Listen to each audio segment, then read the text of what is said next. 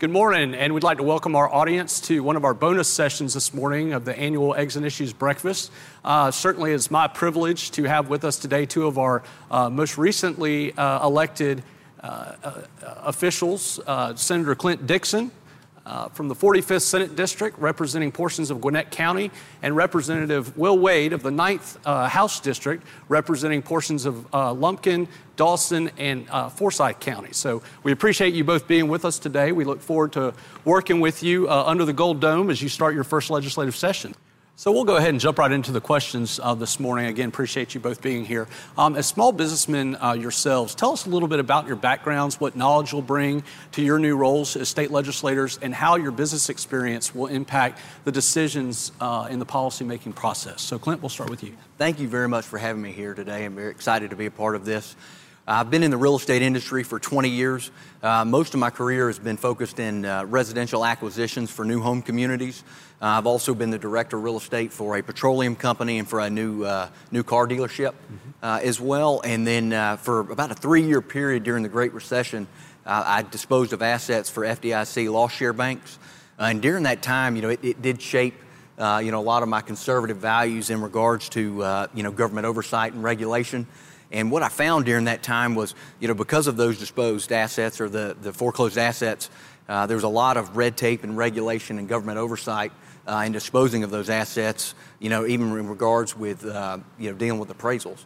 And it really uh, handcuffed, uh, you know, real estate professionals like myself as far as, you know, when the first part of the recession, if y'all remember, uh, the market was tumbling at a, at a very rapid rate and there was no way they were they were having appraisals done about a, every 180 days, and there was no way to keep up with it, and it, it, just it made it impossible for the first 18 months to really dispose of, of very many assets, uh, and the takeaway from that was that you know essentially the more government that's in your life. Uh, the more regulation, the red tape they create, uh, they create more harm than solutions that, that they would fix any kind of issues that you've got. And I feel that during that Great Recession, as far as real estate, uh, that the market fell further and lasted quite a bit longer because of the red tape and regulations that were, you know, created by the, the federal government during that time. Will? Yeah, you know, I appreciate that. Uh, as a 22 year career banker, I could feel exactly what Clint's talking about. And, you know, we, we saw from a community banking standpoint customers that were willing to pay, willing to figure out ways to restructure, and appraisals were hampering us. And so that regulation also opened my eyes. Uh, you know, I spent tons and tons of time with small business owners trying to figure out a way to navigate that last recession.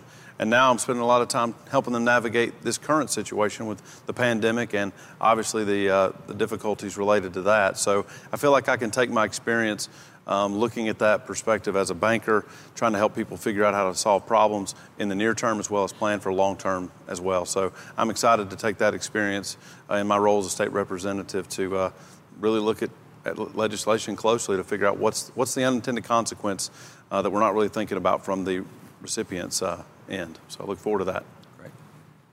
Great. Thank you, Will. Um, and we appreciate um, the focus on policies that promote economic development and job creation yeah. as top of mind for both of you. Uh, but talk a little bit about, um, and Will, we'll start with you. Talk a little bit about some other issue areas that interest you um, and yeah. what you, uh, your experience may bring uh, some expertise to the table. Certainly. So, not only have I been a community banker for 22 years, but I served on a local board of education for 15. And uh, I had the opportunity to make sure that we were helping that local school district, you know, achieve and, and seek excellence at every opportunity. And that's in the classroom, uh, you know, as well as with the arts and, and uh, you know, even sports. And I look at the education policy that we're seeing uh, at the state level, and, and I know a lot of times it's well meaning, but I also hope that while I'm down here that I can continue to make sure that we, we focus on the students and the families and the educators and not so much on the bureaucracies that unintendedly happen once, you know, rules and regulations are promulgated by agencies. Um, I, I want to figure out a way to try to narrow, you know, that situation and, and improve things. So I think that I'm, I'm uniquely qualified to be able to do that. And I'm ready to uh, face education. I'm also interested in insurance and banking regulation, so I've asked to be on those committees. Um, I know as a freshman I'll take what I can get, and I hope the speaker and his team will at least consider utilizing my experience of over two decades in both the banking and education world. I think I can make a difference in those areas, especially. Great. Well, we hope that you'll uh, you'll get what you asked for. You know, certainly, uh, workforce pipeline issues and yes. um, and education issues in general are something that the business community is keenly focused on um, each session. So we look forward to working with you in that regard. Thank uh, you, uh, Clint.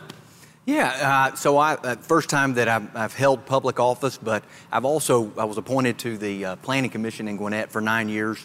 Uh, then before that, served on the Water and Sewer Authority. Uh, and you know, one of the big issues in my district is traffic. Uh, you know, and, and, personally, I was opposed to the, the recent uh, transportation referendum in regards to the, the heavy rail portion of it. Uh, I just didn't see the value add on bringing it six miles into Gwinnett. Uh, but, but traffic, you know, nevertheless is a huge issue uh, in my district and in Gwinnett and in, in all of metro Atlanta in my mind. And, you know, I think that limited access highways like the Sugarloaf extension that's going through my district currently, you know, getting truck traffic and folks, you know, off those minor collectors onto a, a major collector into the interstate. I think that'll help a lot. Uh, you know, and then of course increased parking rides and then synchronized uh, uh, traffic lights will also uh, that will also help help traffic quite a bit. Right. Uh, well, thank you for your focus on transportation. Um, obviously, that's another issue that the business community um, is very much plugged into uh, during the legislative process. As a matter of fact, we've been working closely with both the House and the Senate on the Joint Freight and Logistics Commission that just wrapped up their work. So we're looking forward to see what comes out of that process. So. Um, so, what, what, what committees um, do you hope to serve on? I think, given, um, given uh, your interest in education, um, then certainly in insurance. Any other committees that you want to mention? Yeah, ironically, I actually, I actually asked to serve on the Transportation Committee. You know, I've, I've got the uh, arduous task of filling in, I believe, who was probably one of the biggest workhorses that the State House has seen, and former Representative Kevin Tanner. Um, I may wear a size 13, but I don't know that I can fit in his shoes. So I've got to figure out a way to make sure that I can impact our district. And there's a lot of folks that care about transportation, even in rural Georgia, because, you know, we're a lifeblood for, you know, s- the service district and that next stage of the logistics pipeline. And I want to make sure that they've got a voice not only from those that are directly impacted with volume, but also those that are in the rural Georgia. And I think I can do that on transportation. And I went and swung for the fence and, fences and I asked for ways and means. So I don't know that uh, that'll happen either. But, uh, you know, if you don't ask, you don't get. So. Right. But I look forward to serving in whatever capacity. Well, all great committees, and, and best you. of luck to you. Now, Clint, what other committees? Yeah, so transportation also, uh, you know, was, was my number one choice. Uh, swung for the fences with regulated industries myself, uh, you know, and, and just dealing with my business background, uh, you know, and then also uh, uh, economic development and tourism was another one that, that was very interested in, and then state and local government, just with my background at the planning commission at the local level uh, you know, would love to serve on that committee as well. Uh, so, the, both of your districts are similar in some ways and very different in other ways. Uh, Will, you know, you obviously represent some more rural communities right. than, than, the majority suburban district that you represent in Gwinnett County. Um, can you both take, and we'll start with you, Clint, can we both take a little bit of time um, and talk about what you're hearing from your constituents and how that will shape your first term in office? Absolutely. Uh, you know, ended up starting my campaign, you know, in the middle of uh, 2019. So uh, the concerns, you know, of course, with COVID and the pandemic and, and our economic issues in certain sectors, uh, the, the focus on what my constituents uh, were most concerned about changed quite a bit going through the election process. But I would say, you know, number one on their hearts and minds is, is getting through COVID, you know, with the healthcare side of it. Uh, you know, their fears, wanting to know, uh, you know, as far as the vaccine rollout, uh, you know, that's a lot of the calls I get, get you know, here recently. Uh, but then also uh, dealing with the, the businesses, the small businesses that have been affected most by the pandemic in the service industry, and the restaurant industry, which I can empathize with them. I've been very fortunate in real estate where uh, the sector of real estate I'm in is, is doing extremely well right now, but I can empathize with them, you know, the, the, the stresses and the struggles I faced during the Great Recession. So I want to, to step up and help those folks and again cut red tape and regulation and, and taxes if we can for those businesses that have been most you know affected by the by the pandemic. And then traffic, uh, you know, I'll echo that again. That's a, a big concern for folks in my district. Uh, it, it, you know, the transportation referendum it failed you know by a narrow margin uh, countywide, but it was pretty heftily opposed in my district. So definitely want to address uh, like again the the Sugarloaf extension having those. Um, limited access highways, and then also, uh, which is not my district, on the southern end of the county, uh, which is Ronald Reagan. Uh, you know, and it was originally slated to go all the way to 85 with a with a flyover connecting in, and it was stopped uh, at Pleasant Hill because of cost There would be about five miles that we'd have to bridge over wetlands, um, and I think we need to bring projects like that back up, you know, and, and see if we can get some things like that moving forward as well to help folks in Gwinnett. Great. You, you know, I've got a uniquely, um, I guess, different perspective as it relates to what Clint talked about because in rural Georgia, you know, a lot of times we're not facing, you know, the gridlock of traffic. We're not facing, um, you know, scores and scores of big trucks. We do get a few occasional chicken trucks that are doing what we do in the poultry industry in my area. But one of the things that I'm hearing a lot about is consistency across the board, whether it's urban or rural.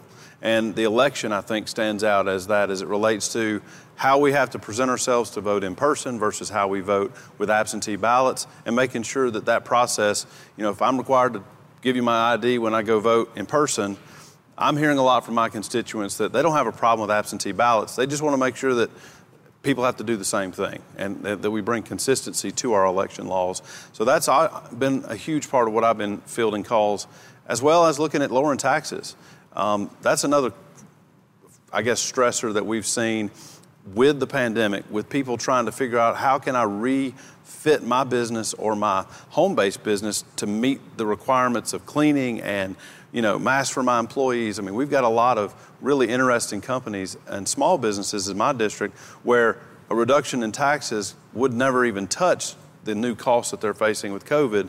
But I think it would go a long way to show that we understand that they're feeling the pain. And for me, I'm just a lower tax person. I would love to see us figure out a plan to have no income taxes in this state. I know that's a big ask, but I think we need to make sure that we understand that a lot of companies are, are you know, S corps, and that's passing through their personal income, and they're paying a lot of taxes. And I'm thankful that the legislature did start the process of lowering income taxes in the state, and I hope I can be a part of that discussion moving forward. Great. Um, so, in the final minutes that we have today, sure. I thought uh, we, we'd throw a fun one out there and, and ask you both what's the, what's the one thing or the, the couple of things that you're most looking forward to as you start your first term in office and hopefully a lengthy tenure in the legislature? Go ahead, Clint. Okay, yeah, uh, golly, there's several things I'm excited about. Excited to be here to serve uh, Gwinnett and Georgia. Uh, going to get in there and fight to protect. I feel that, that our conservative values have played a big part in what's made Gwinnett County what it is today and I want to protect those values uh, in the Senate. Um, also, uh, been uh, bestowed a, a, a, great honor being one of uh, Governor Kemp's floor leaders. I'm excited to champion his agenda, you know, in, in regards to dealing with health care and education, uh, public safety, and uh, and helping small businesses. Great, great. Well, you know, for me, one of the most exciting things about this is coming in as we start this next decade and we try to figure out what's Georgia going to look like in 10 years. And for me, I get to be one person, one part of that, and I'm not going to waste it. I'm going to make sure that I'm spending each and every day working to figure out a way what we can do to make you know your lives more free and better than they were the day before, and obviously the decade before. And we've got a, a huge task because we have had a great decade.